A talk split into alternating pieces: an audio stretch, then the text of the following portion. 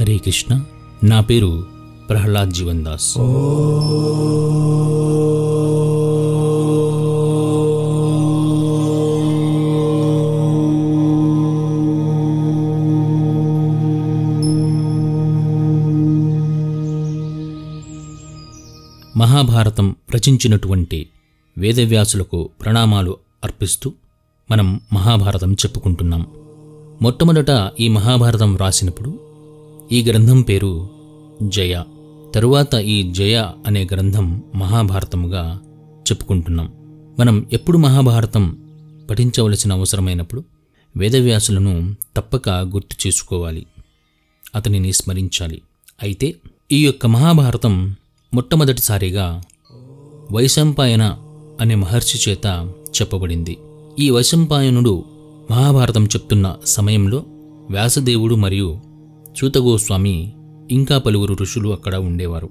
ఆ తరువాత సూతగోస్వామి నమిషారణ్యం అనే వెయ్యి సంవత్సరాల యాగా నిర్వహణ చేసే ప్రదేశంలో సౌనకాది మునుల ఆధ్వర్యంలో ఈ మహాకావ్యంను చెప్పి ఉన్నారు. ఇంతకుముందు మనం చెప్పుకున్నట్లు వైశంపాయన మహర్షి మొట్టమొదటిసారిగా ఈ మహాభారతం పారాయణం చేసి ఉన్నారు. ఆ సందర్భం ఏమిటంటే జనమేజయ మహారాజు సర్పయాగం చేస్తున్నటువంటి సందర్భం.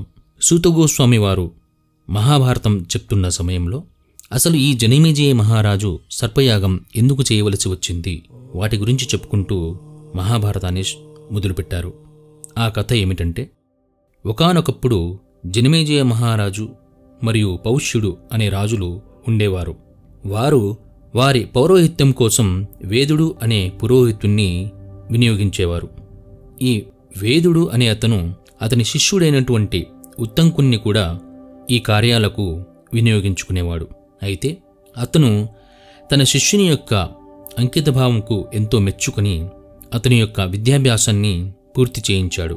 ఉత్తంకుడు ఆ సందర్భంలో గురుదక్షిణను సమర్పించుకుంటాను అని అడిగినప్పుడు తనకేమీ కోరిక లేదని, గురుపత్నికి కావలసినటువంటి వాటిని అడగవచ్చుని చెప్పినప్పుడు ఉత్తంకునికి గురుపత్ని తనకు పౌష్యమహారాజు భార్య చెవిలో ఉన్నటువంటి కుండలాలు తెచ్చి ఇమ్మని అడిగింది. అలా ఉత్తంకుడు పౌష్యమహారాజుకు తన కోరికను నివేదించగా అతడు మహారాణినే అర్థించమని చెప్పారు. మహారాణి అతనికి తగిన యోగినిగా అంగీకరించి తన కుండలాలను అందిస్తూ, నీవు ఈ కుండలాలను తీసుకుని వెళ్తున్నప్పుడు జాగ్రత్తగా ఉండవలెను, ఎందుకంటే సర్పరాజు అయినటువంటి తక్షకుడు ఈ కుండలాల కోసం వెతుకుతున్నాడు, కనుక నీవు జాగ్రత్తగా ఉండవలెను అని హెచ్చరించింది. ఉత్తంకుడు మార్గమధ్యమున ఒకచోట కుండలాలను గట్టుపైన పెట్టి నీటి కోసం ఒక మడుగులోకి వెళ్ళారు. అదే అదునుగా చూసినటువంటి తక్షకుడు వెంటనే ఆ కుండలాలను అక్కడి నుంచి ఎత్తుకొనిపోయారు. ఉత్తంకునికి ఎంతో కోపం కలిగింది.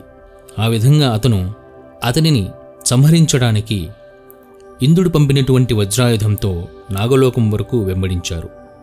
దానితో తక్షకుడు భయపడిపోయాడు. ఆ కుండలాలను ఉత్తంకునికి ఇచ్చివేశాడు. ఉత్తంకుడు దానిని గురుపత్నికి అర్పించి ఆశీర్వాదం పొందాడు. అయితే ఇక్కడ ఉత్తంకునికి తక్షకునిపైన కోపం తగ్గకపోగా అది ప్రతీకారంగా మారింది. జనమేజయుడైనటువంటి రాజు అప్పుడు హస్తినాపురంను పరిపాలిస్తున్న సందర్భం. అప్పుడు ఉత్తంకుడు జనమేజయుణ్ణి సమీపించి అక్కడ రాజుకి తన యొక్క ప్రతీకారం గురించి విన్నవిస్తున్నాడు. రాజా, నేను ఈ ప్రతీకార నిర్వహణ కోసం ఇక్కడికి వచ్చాను. నీచుడైనటువంటి తక్షకుడు దీనికి కారణం. అలాగే నీ తండ్రిని కూడా సంహరించినవాడు తక్షకుడే. ఈ మాట విన్నటువంటి జనమేజయుడు తన తండ్రి ఎలా మరణించాడు అనే విచారణ కొనసాగించాడు. తన మంత్రులను వీరి గురించి విచారించాడు. అప్పుడు వారు జనమేజయ మహారాజు తండ్రి అయినటువంటి పరీక్షన్ మహారాజు గురించి చెప్పడం మొదలుపెట్టారు. ఈ ఎపిసోడ్ ఇక్కడ ముగించి తర్వాత ఎపిసోడ్లో మళ్ళీ కలుసుకుందాం. హరే కృష్ణ.